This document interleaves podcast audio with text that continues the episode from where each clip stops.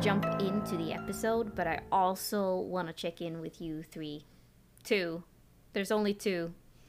God damn it. You could check in with yourself. Uh, yeah, I know. I know. Fuck. Well, that's the opening, guys. What's what's up? How are you two?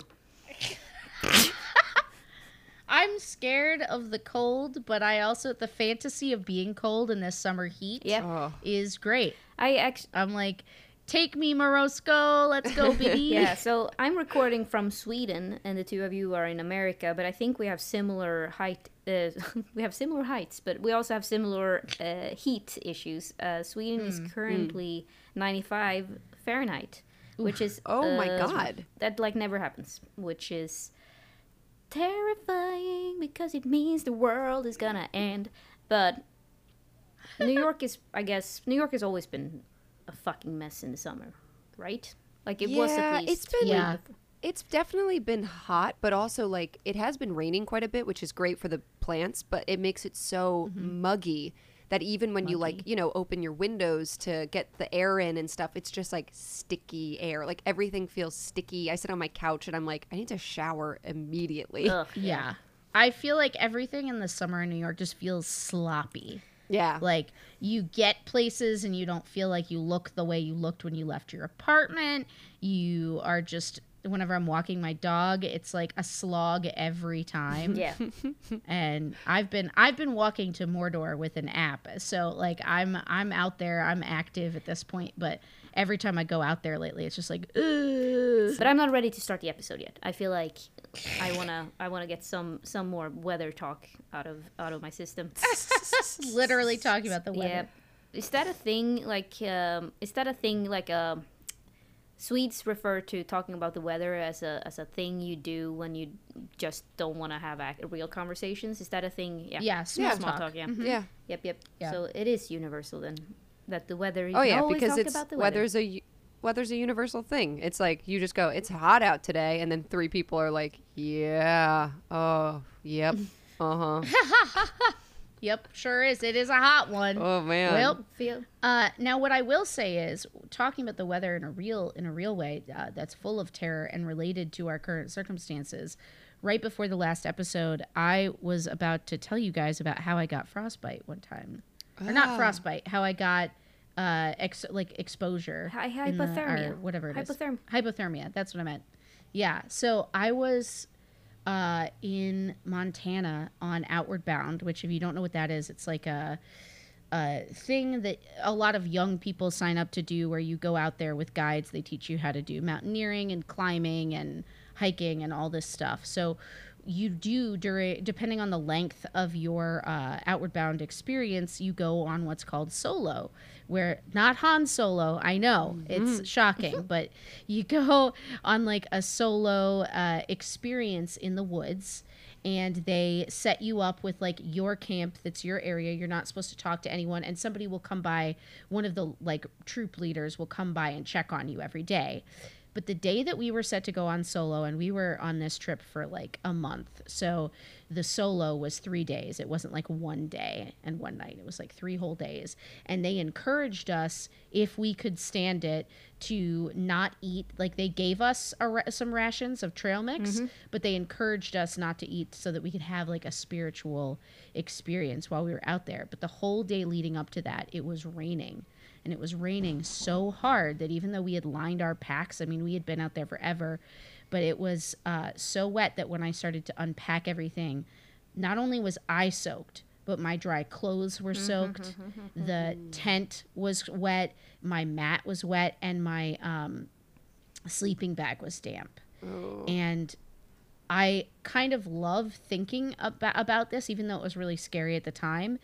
I the the process that your brain goes through when you're so cold that you cannot get warm again is completely bizarre. Yeah. Because I did everything I was told to do. Like I stripped off all my super soaked clothes. I put on the driest clothes I could find. I got into my it wasn't even a tent, it was like a tarp over the ground and then you like laid down another tarp below and you put your mat and your bag on top of that. And so I'm sitting there and I can hear the sort of, you know, white noise uh hypnot- hypnotic rhythm of the rain like coming down. and I am doing sit ups in my sleeping bag with it closed to try and like create warmth inside the bag. And I just become exhausted and I still can't get warm. So I go from all these desperate like first it's tactical. What have I heard that I should do in this situation? Boom boom boom boom. I'm- then that runs out and your brain is exhausted and you're like, "Okay, I'm just cold. There's nothing I can do." And then the very last thing I remember thinking is just cold, cold, cold, cold. Like that is all my body could could compute. And I remember waking up the next morning and just like thanking God I was alive Yeah. because I could not get myself like unlocked from that one thought, which was just I am cold. Jesus. Jesus. Yeah. Wait, so, So scary. so someone found you or So every day the the uh, troop leaders would go around and check. So they came and they were like, "Anne, are you there?" And I kind of like was like, "Yeah, I'm I'm here." And they like got me out of the out of the bag and like basically what I had to do is I had this big rock. It was it was completely uh, like dry the next day, so there was no rain, and I laid out all of my stuff on this huge rock um, in my in my sort of like camp area and tried to get everything as dry as possible. But I remember just feeling so close to the earth because I laid on that rock myself and I could feel like the sun had heated the rock and it finally started to feel like I was a person oh again. man. Um, but yeah, it was wild. So it's not like I was gonna die out there. Like they they pronounced me to have mild hypothermia, but like if that was mild, maybe I'm a baby. But like it was terrible. Yeah. Dude, I could- yeah. being cold in the middle of nowhere is such a different experience. Like I went camping and hike in, hike out, like backcountry backpacking in um uh Wisconsin, in not Wisconsin, in Minnesota. Or fuck, no, it is Wisconsin, and the UP. Um, and I didn't take it to account the drop in temperature. Like we were on the shoreline of like the Lake Superior, like it feels like an ocean. And at night, it dropped. And I had a sleeping bag that was rated for a certain temperature, but like I don't actually think it was. I think it was like a little bit not rated for that. And the drop in temperature at night is like insane. And I was Rated in a T for teen. uh, rated PG for pretty good, not that great.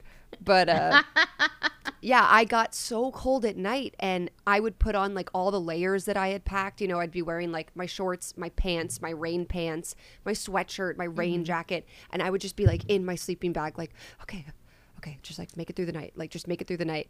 And Yeah. and, and not only that but like we were hiking to every location didn't have self service didn't have we'd have to like purify our water with drops and wait like 45 minutes to drink our water and like wait for our water to boil to make our dinner so there was really no way to get warm without building a fire and like waiting for the fire heat to kick Yeah. in at night and it just really makes you one appreciate living the way that we live day to day where it's like Yeah. i'm cold i'm gonna go turn on the heat or like put on shoes or a blanket or something Yeah. but uh, I don't know. I think maybe they were onto something about the spiritual experience because when I was cold too, at night, like my racing thoughts and thinking about my life, and I would just, I'd be oh, like, oh yeah. like, oh my God, this is, you know, like I'm, I'm so lucky in so many other ways, and just, yeah, it's a wild experience. Yeah. Holy Yeah. Shit. Yeah. I mean, rule number one to any survival is to never fucking get wet. You want to hear something Yeah. really interesting though? So it absolutely true, and I think that's the case for most scenarios. I was talking to my friend Carl, who has done this insane like hiking backpacking trip in Alaska, and mm. you have to cross mm-hmm. so many rivers and streams in Alaska. You just like the way the terrain is. Obviously, you Yeah. can't hike up these mountains. You just like go through valleys and stuff. And Yeah. his instructor was like, "Don't take off your socks and your boots when we cross these rivers. You're just gonna wear your shit, and as we walk, it's gonna like dry out, and we're gonna have to keep doing it because it takes way more time to like take everything off, cross it, dr- try to dry yourself uh-huh. off." He was like, "Your feet are gonna be fucking wet. You're gonna be wet up to your knees, and it's just the way it is." And to me, I was like, "That's fucking insane." Mm. And Yeah. my friend was like, it was not good. Like your feet were wet. Like they it, they dried out, sure, but like you would have to peel your socks off at the end of the day, lay them Yeah. out like you know to dry and everything, or like hang them on your backpack as you hiked and switch socks and stuff. But uh, yeah, they were straight up just like you're gonna get wet.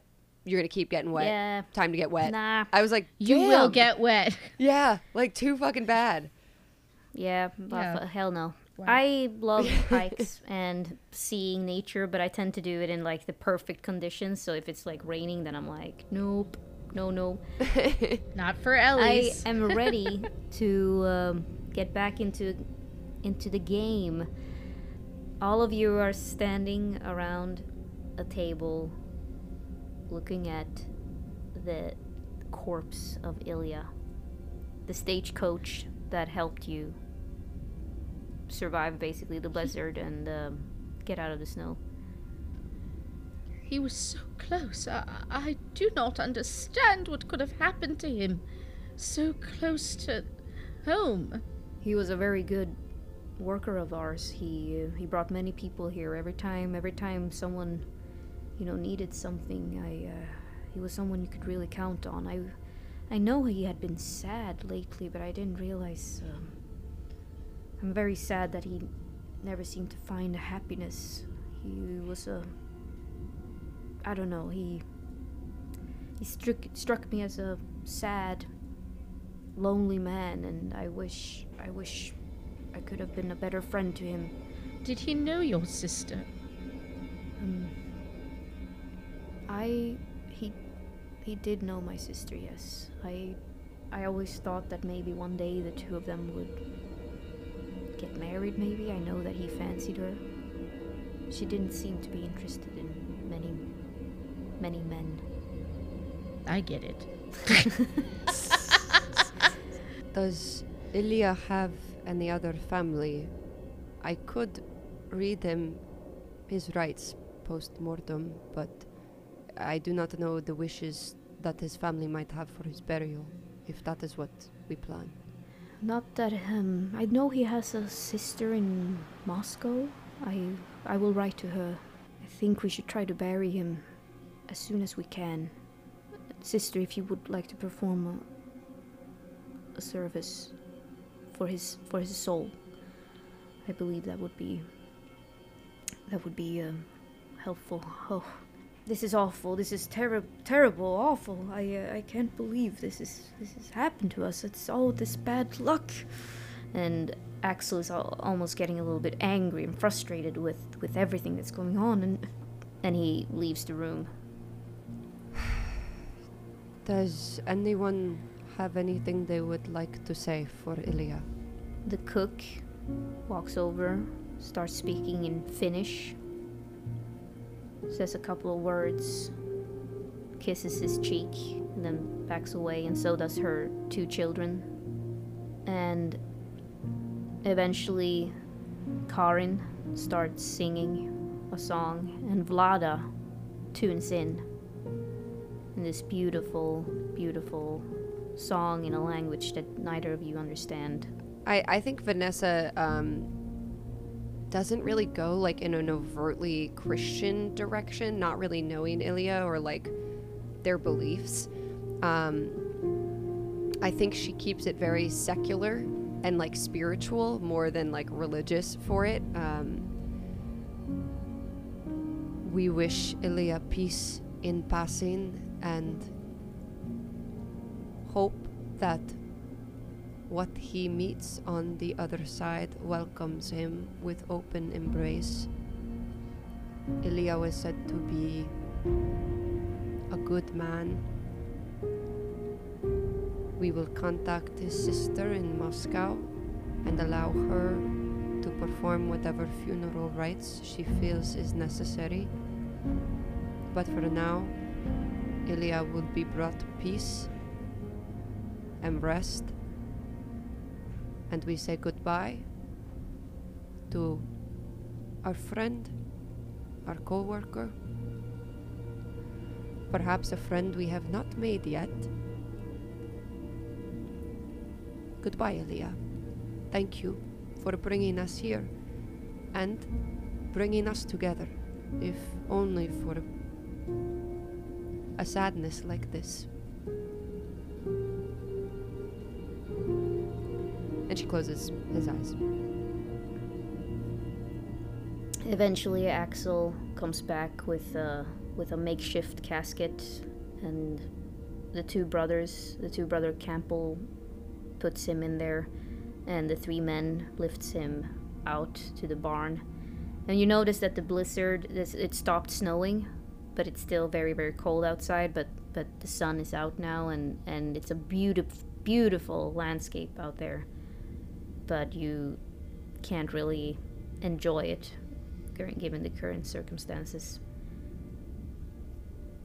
Mary is just kind of has seated herself uh, near to these proceedings and is just holding on to that carved cross uh, with a rose on it that Vanessa has given her and is just sort of uh, worrying over it with, with her hands in her own sort of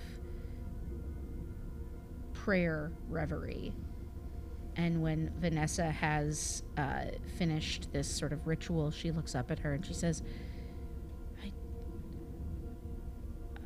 I feel that all of this is connected, Vanessa. The, the last night, you see, I, I left a, a bit of bread and honey out, uh, just an impulse. I do not know what uh, what moved me to do such a thing, but that song about kindness being a port in a storm, being warmth in the dead of winter, I thought perhaps always being willing to give of ourselves might have some effect. And then this morning it was a bit warmer. And when I went out to look for a friend, I found the horse's tail was was braided, just like the story that, that, that Axel told us about Esther's hair.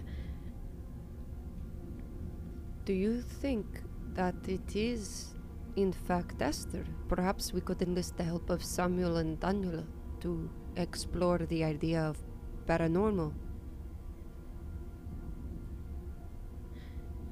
I think we should, but I wonder if. If in fact uh, Ilya did love Esther, perhaps it was her that he saw, that he followed, perhaps, to the back of the inn when he was tending to the horses, and uh, perhaps whatever spirit drew her attention in life is also supporting her wishes in, in death. Do you think that Esther killed Ilya on purpose? No. No, but you are a very determined woman, and even you were dissuaded from your own path yesterday in the snow. What welcomed you into that respite? Memories. Perhaps. Perhaps you see nothing. Perhaps that is only part of the trick, or. I had memories very happy, happy memories when I would go to the church around holiday time with my sisters. And mm. we would ride together in a large sleigh for the fun of it and buried in blankets. We would laugh and imagine the gifts we would be given for being good. And that is all I could remember, all I could think about in the cold. I didn't feel the cold and I was happy. Perhaps you're right. Ilya could have had his memories of Esther and seen her, wanting only to be with her in that moment. I can only imagine that her brother's desire to change this place and to forego go, whatever relation it has tied to these memories. Perhaps this desire to change is what has stirred the storm so violently. It wants to tie everyone who has memories of this place as it was to it somehow, to freeze it in time, if you will. Perhaps that that actually makes a lot of sense when you put it like that. How do we convince a businessman that he should sell his idea upstream for a, a myth? He seems to like the story time, and perhaps he himself buys into these myths. Maybe we could somehow convince him, uh, perhaps with the help of Samuel and Daniel, uh, we could tell him stories, make him understand that his sister is here, is alive in a sense, preserving her life and traditions. We must find out if Daniel is able to hold some sort of seance. Uh, Esther, they said she had friends she couldn't see, but maybe we would be able to see them if we opened uh, some sort of uh, sortie or parley with them to find what they might want. You remember suddenly. Vilma, she said she knows seances. She knows tarot and could read. Perhaps Velma could give Axel a reading or perform a seance. That is great idea, Mary. We must get something from Esther's. We must see Esther's room. Perhaps if we could investigate there, we might be able to learn a bit more for uh, Vilma to go off of. Da. The Esther's room. The Esther's room. Esther's room is upstairs. Um, and um, Great. So while while the men are out trying to deal with this body and burial, we should go up there. Is kind of my vibe. Yeah, I think the men are going to be in the barn, yeah, doing their own thing. And let's Yeah. sneak into the room. I'm turning into like fucking Dracula. I gotta, I gotta change my accent. every I love I it. there's so many accents that I default into, especially with men. Uh, and there are so many men there. Like I always end up talking like this. I feel like, and um, and uh, but it's fun. It's this is exactly what it's like to play role playing games. Everyone, We're doing you it. guys are. I'm just gonna fast forward that you guys are outside Esther's door. Okay, great. Um, so we have. you can. Is it locked? It is locked, so you can lockpick, or if you have that those tools, or you can roll a stealth for that. Do you guys are are you stealthy? um, what is Great question. Stealth. Listen, I could roll two dice. That's what I could do. Because we don't have a lot of our stuff that we came with. Yeah. We I only was able Yeah, to recover my I forgot. cane sword. You also seem to remember that there was a key in the kitchen. Okay.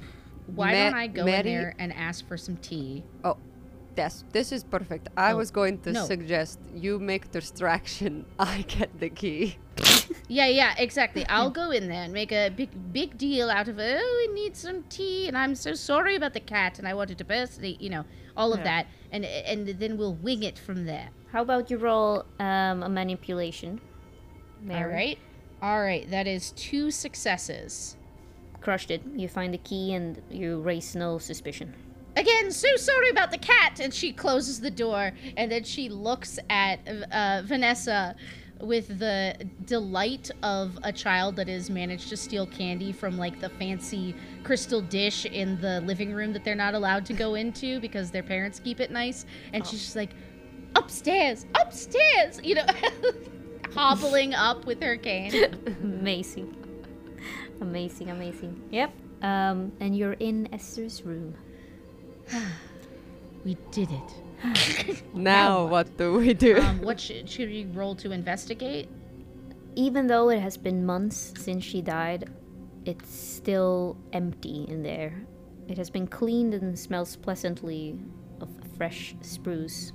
There's a wardrobe, a large bed with a beautifully crafted headboard of pine, and by the little window is a chair and a small table covered with books. Uh, where's the smell coming from? The spruce smell.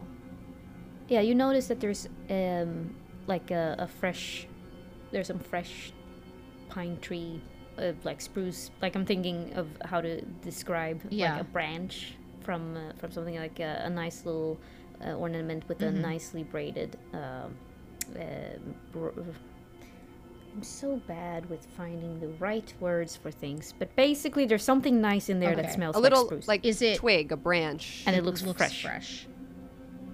Yeah. A twig, yeah, exactly. Um, yeah, you can roll a vigilance to see if you find anything else. All right. Else? Um, can I uh, investigate the books? Yeah, Okay. sure.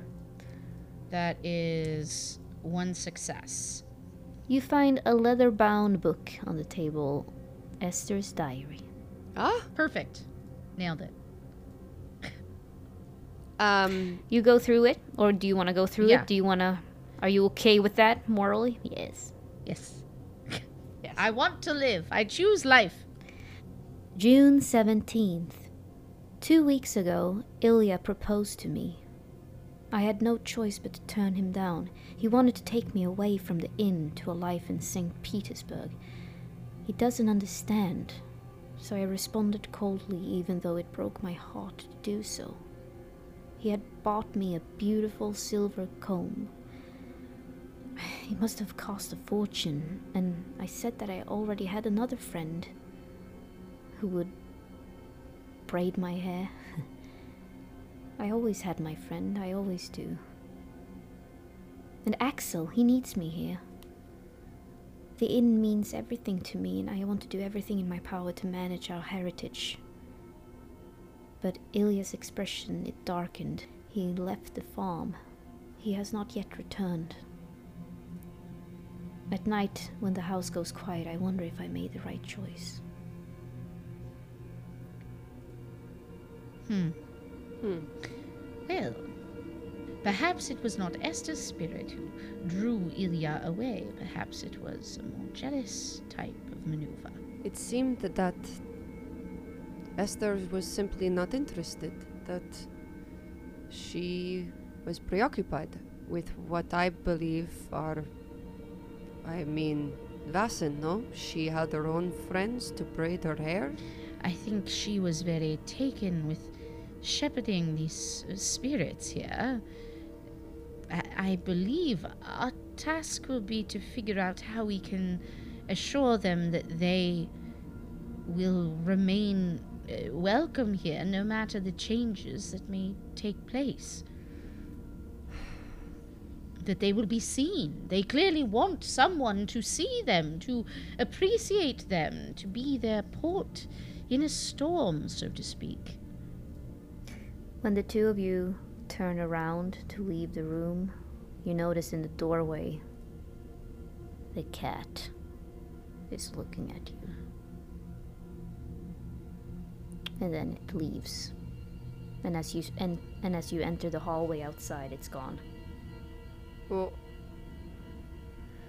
And as you come down, however, the men has returned, and no, no one, no one has noticed that you were gone and did a thing with Esther's room.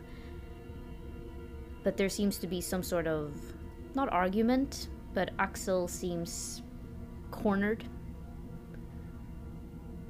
and the the two brothers are talking to him in sort of a heated, in a heated way. Ah, yes, please, Mary, come over here. You would you would be un- you would make sense out of this. You see, uh, Samuel is saying, you see, we we have a pretty pretty good guess of what's going on here and what's been going on here. We believe that a revenant, a haunted spirit, in the form of Esther, his late sister, is haunting this this place, and she is the cause for all of these bad accidents that's been happening lately. Probably the same accident that befell on you the, yesterday. And uh, therefore, the only way for, as we are investigators of these these things, uh, we need to find her. Well, we need to dig her up and burn her body. That's that's the one way to deal with with an angry revenant. And Axel is like, "Uh, absolutely not, absolutely not. I. She had a Christian burial. She she does not deserve this. Please, please do not do this. Do not come to my inn and do this. Please, I beg of you. We. The truth is that your inn and your desires to expand your business here may not be able to move forward if it is hampered by uh, the spirits who are uh, not at rest here. And I know that you do not want to hear this, but hear me when I tell you that you do not want to live at odds with those who have passed beyond. You must find a way to live in concert with one another if you expect to not be frozen in time within these walls. You want the future to come here? Well, you must deal with the past. Roll a manipulation and also observation. How do you feel about this, Vanessa? Do you are you on the, the brother's side or on Axel's side? No, I think Vanessa's conflicted because she doesn't want to exhume a grave and she doesn't quite think after reading the journal too and talking with Mary, she doesn't think that it's Esther who is haunting hmm. people. I mean, like if they think it's in the form of Esther, that's one thing. That's like, you know, an illusion, but she doesn't think that it's actually Esther. She thinks it's the Vasin that Esther was caring for and giving offerings to that are seeking it's kind of what Mary said. It's like seeking revenge because he's not upkeeping the tradition. Yeah. So no, she's she doesn't want to exhume the body. Hmm. Yeah. Uh, my manipulation check is more to let this guy make this guy trust instead of treating this as like old wives' tales. Like she's trying to get him to like just l- let us discuss a solution here, if that makes sense, that he'll take seriously. Uh, and I would like to do that with three successes. Yes, he um he breaks down. He starts crying. Um Yeah. if you must do what you if you must do it, I suppose there's nothing I can God, I'm a Christian man. I only wanted to bring my family's my family's tradition forward by making them better. I did not want to bring this into into their memory. I Karin moves over gives the brothers and Mary a very nasty look and says something in Votic and then starts soothing him.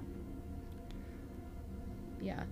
Uh, she kind of steels herself and then uh, pulls up a little stool and sits a little bit, not like far away from them, but close enough to continue a conversation, but to allow him space.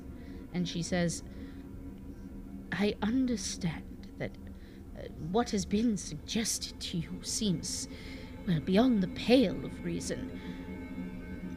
But ultimately, what they are suggesting is that there may be some kind of, of revenant here. Now, whether or not I agree that it is your sister, that could be ruled out the more that we know of how she passed. Revenants uh, are usually betrayed in death, I believe. Was that the case here? We found her by the pond one day. She was wet, but it didn't seem like she had drowned. It seemed like someone had pulled her out of the water. Did she have any bruises, any contusions? Nothing. She looked very peaceful. Was the pond frozen? No, this happened in the fall. We had a warm fall. I would like to say a man has died and we prepare to bury his body. I do not want to dig up another. Though I am familiar with unnatural occurrences, Daniel, Samuel, I think you are wrong in this case. I trust your judgment and have heard your stories of investigations but I myself and Mary are also investigating. To jump to a rash decision, as you suggest, could possibly anger a spirit more, no? Perhaps we need to wait. I don't know why a nun would have any understanding of these things. I mean, as we said, we are professionals. Because the teachings of Christ are about love above all else. They visibly roll their eyes at that. Have you ever experienced a demon? Listen, listen, Sister Vanessa, is it? Uncle. Right, Uncle. We've experienced a lot of things that can't be explained by your little Bible, and with all due respect, it's it would be easier for us if you stayed out of this. With all due respect, I am afraid I will not be able to do that. And she steps in front of Axel and Karin as if like protecting them. Very well. And the two of them goes to their room. But they cut off their nose to spite their face. And then Karin speaks up. Vanessa, I would like to hear your story. Please. Duh. Of course. But I'll have you know the story that I will tell is not a happy. s- Well, I will let you be judge. Axel says, I mean, it's all nonsense. It's all nonsense anyway, right? he says, still not believing in anything. Do the brothers come back down, or like are they locked in their rooms? no, they they are moping in moping in their rooms, as far as you know. No. Um.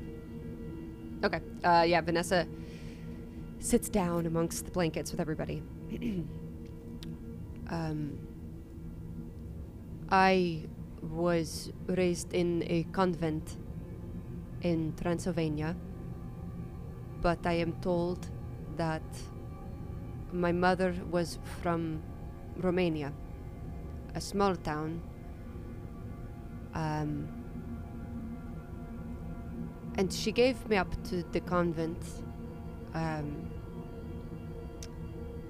the people of the town uh, were very superstitious, and my mother was convinced that she had a miracle baby, immaculate conception. Um, she believed that she was in contact with angels.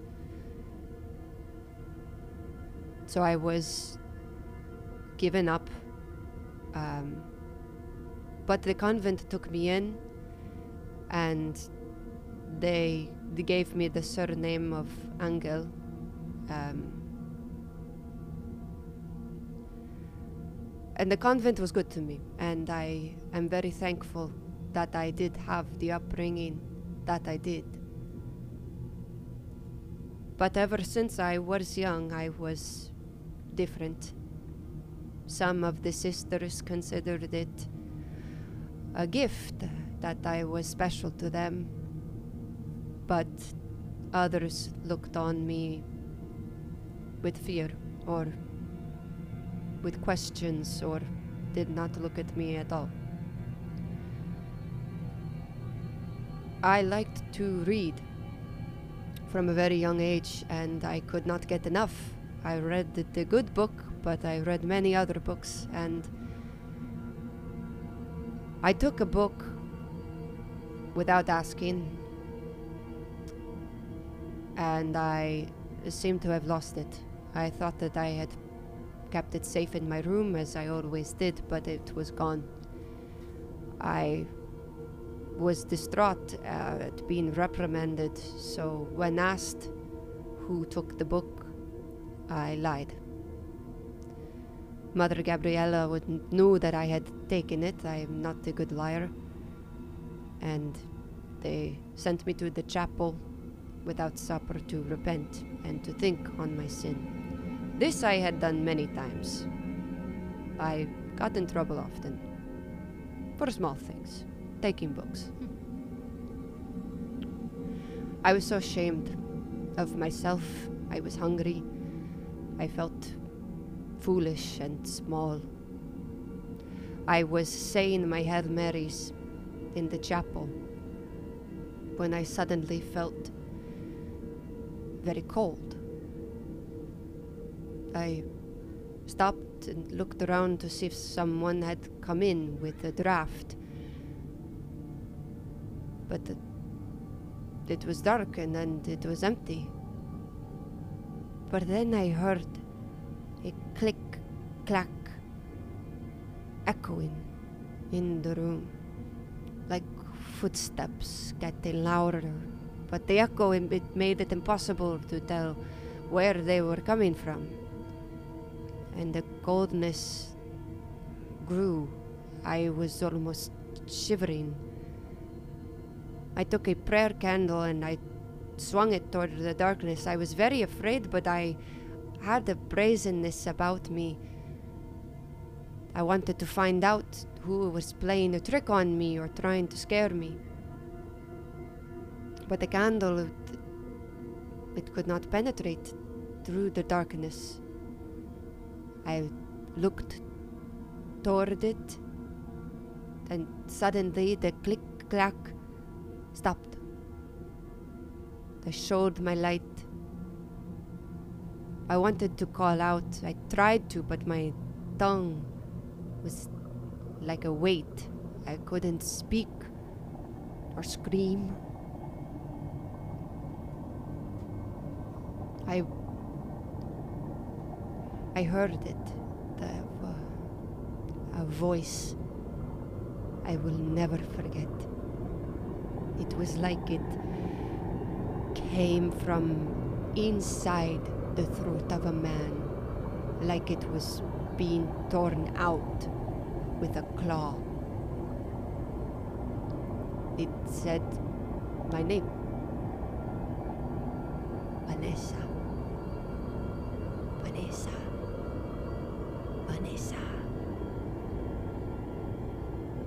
Motherless child. Poor girl. Gifted and angelic. Mother killer. Soulless girl. Cursed and prophetic. Vanessa. Vanessa. I was so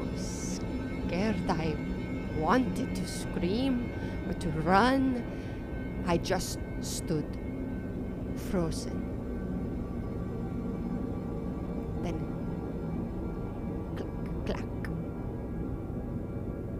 From the darkness, two shapes dipped into the light. And I felt my grip on the candle. I stared at the ground in front of me, only two meters away. I saw two black hoofs split between the light of my candle and the empty void of darkness. I didn't realize that I was doing it, but I had started slowly tilting the candle backward toward me, creating more darkness around me. I couldn't see anything. It was completely pitch black. I assumed my face was the only thing illuminated. But then the hot wax from the candle spilled onto my forearm, and I screamed. I screamed and screamed. I didn't even feel the pain. I wasn't screaming because of the wax. The next thing I knew, the candle was still lit, glowing, lighting up the chapel like it normally would. I spun around, the other candles were lit. It was gone. All of it the cold, the sound, the darkness.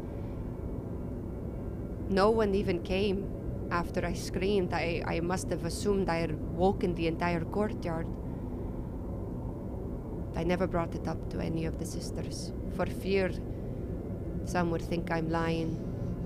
Some would be more afraid of me, or worse, they would kick me out, and I would have nowhere to go. But the little hairs on my neck, I felt and it is how I know when something is wrong. It is a forewarning, it is a, a tell. You're looking at seven people, all staring at you, completely mesmerized by your story. Axel is not crying anymore, he's just watching you with new respect.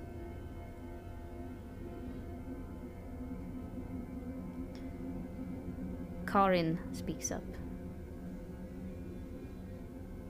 Is uh, the the hair of your back currently sensing anything?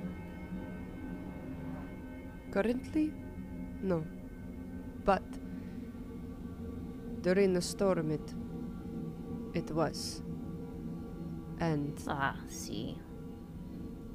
ah, see. Whatever. see. Not see. See, uh, yeah, I, I say see too. claro. We both say sì. sì, Italiano. Uh,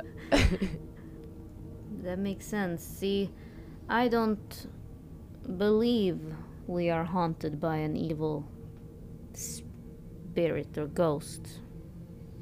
I believe this is something completely different. And um, the way we. Axel, how have you been? Have you been taking care of this inn? How have you been taking care of it? Have you honored the ways? But I don't I'm not quite sure I understand what you mean, Mrs. Karacheva. No, I meant more like have you, um, the Domni, Domni. And she's trying to find a word for it, but she doesn't seem to be able to, but, um, uh, as, um, Domo, Domovoy.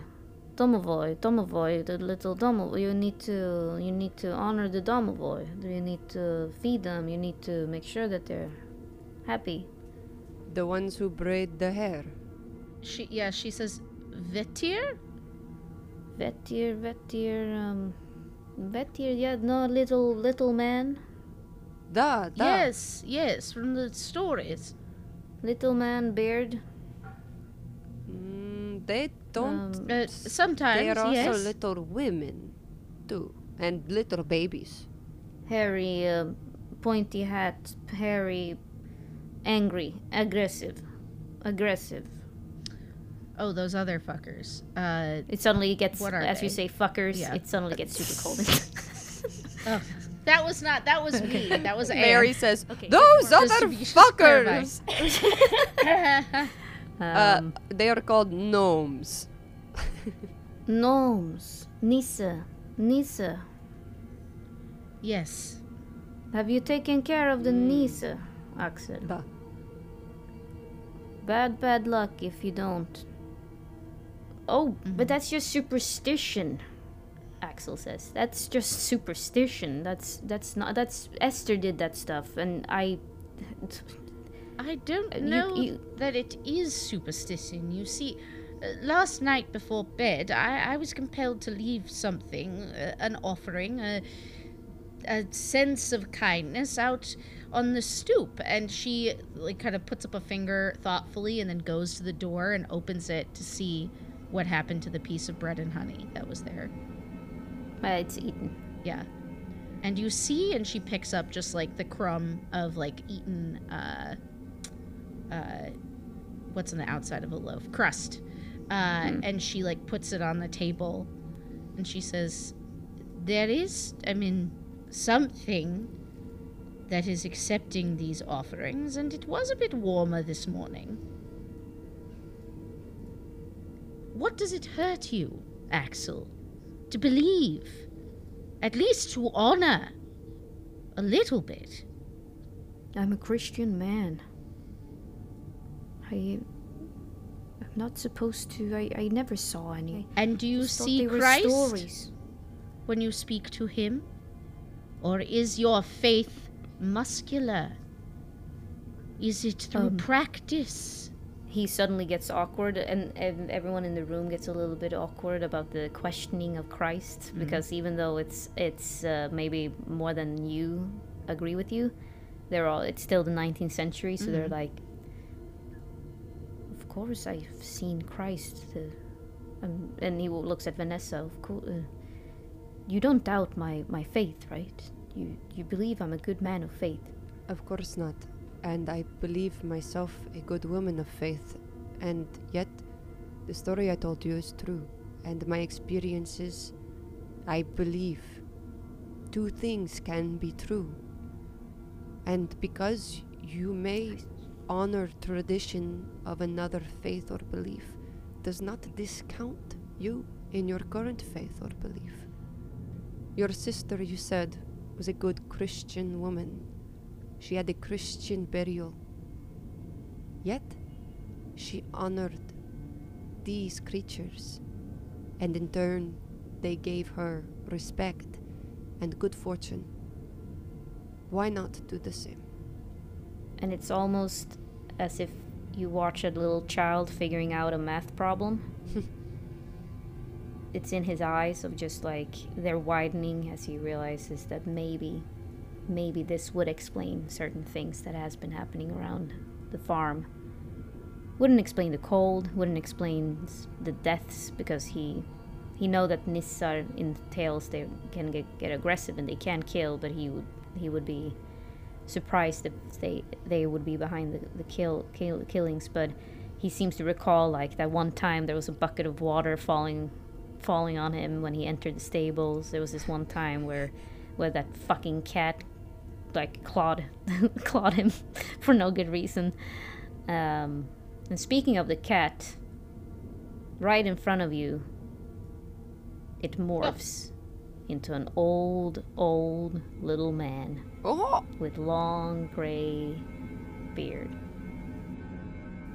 So you can finally see me now, boy he says to Axel. Hello. Thank you. I'm. St- I was starving. He looks at Mary Smythe. Oh, of course. Uh, my pleasure. Believe there's something up there on the mantel for you if you would like a hand getting up. He narrows his eyes, walks backwards towards the mantel, takes it, puts it in his mouth, keeping eye contact, and starts eating. Mm hmm.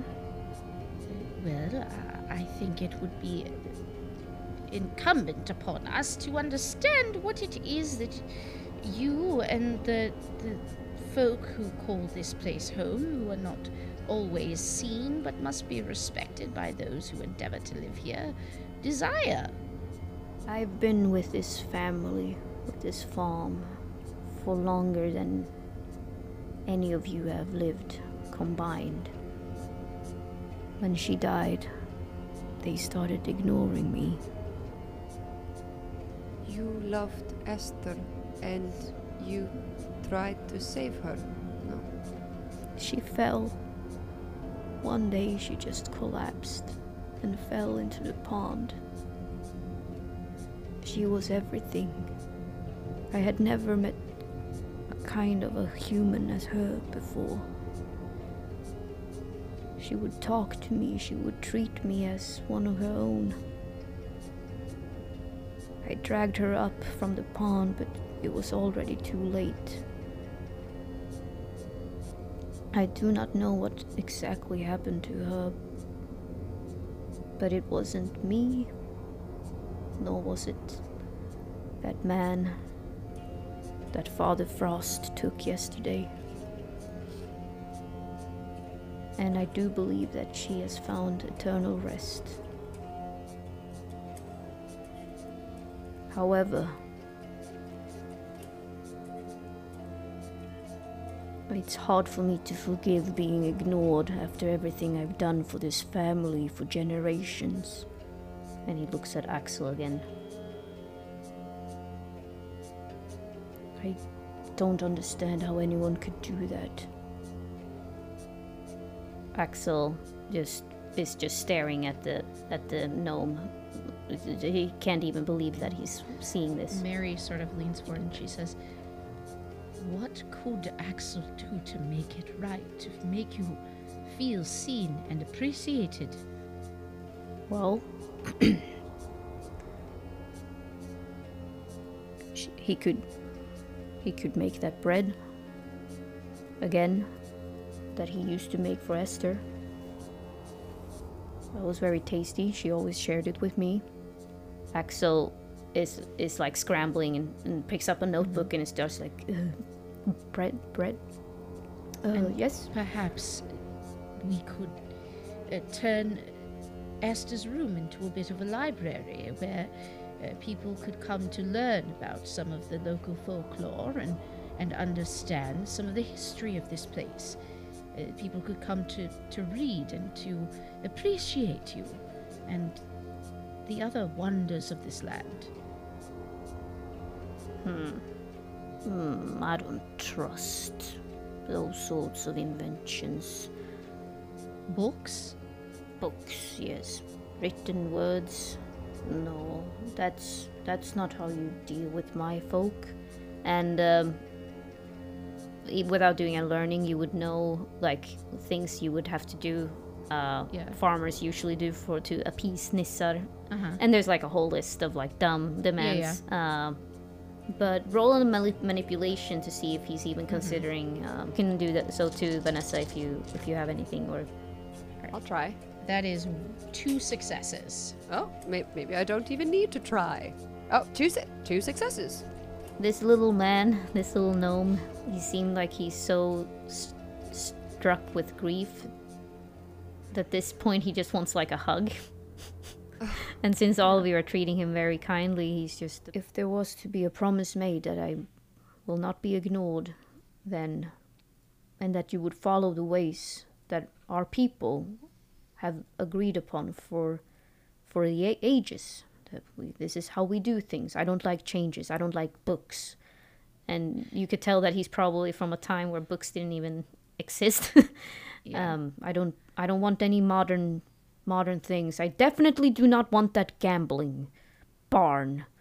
Those are the works of, of evil creatures and Axel's like, um yes. I think what would be very nice is if we continued this wonderful tradition of, of storytelling. And Axel, you you said that that uh, something that you loved, that your sister loved, and perhaps we could make a bit of a song uh, for for these demands that everyone here would sing, so that everyone will always remember the Nissa and remember what they want, and could pass it from visitor to visitor. Something catchy, you know, with a bit of a driving rhythm. I, I could maybe put something together here, and it, and it could be sung in, in the old language. Uh, you might be able to translate, Madam Karacheva. Of Yes? course.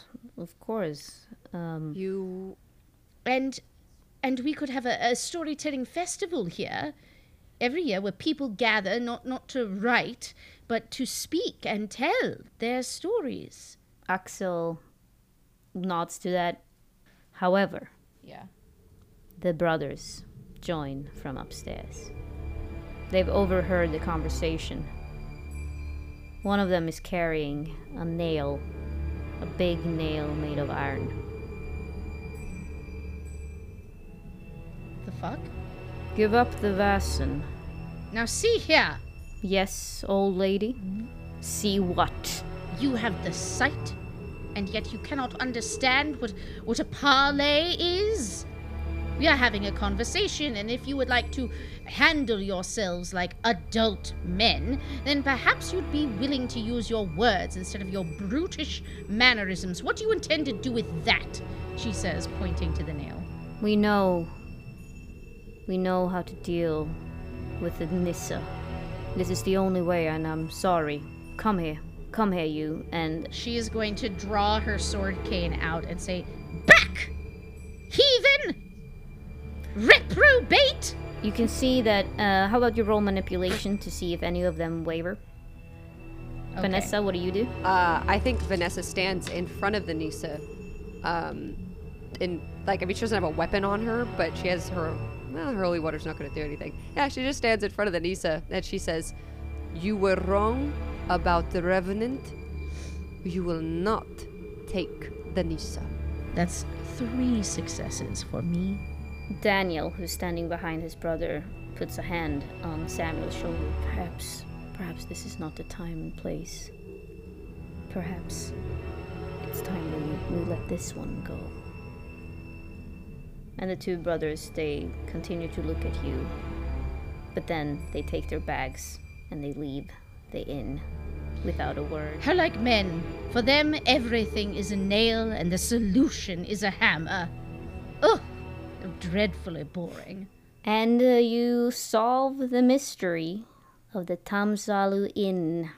Ah, And you do it with really good Sweet. results. We did it. we did it. I feel like I want to unpack. There's so much. There's so many things that we didn't investigate or get to, or like because it's it was such a hard hard adventure to.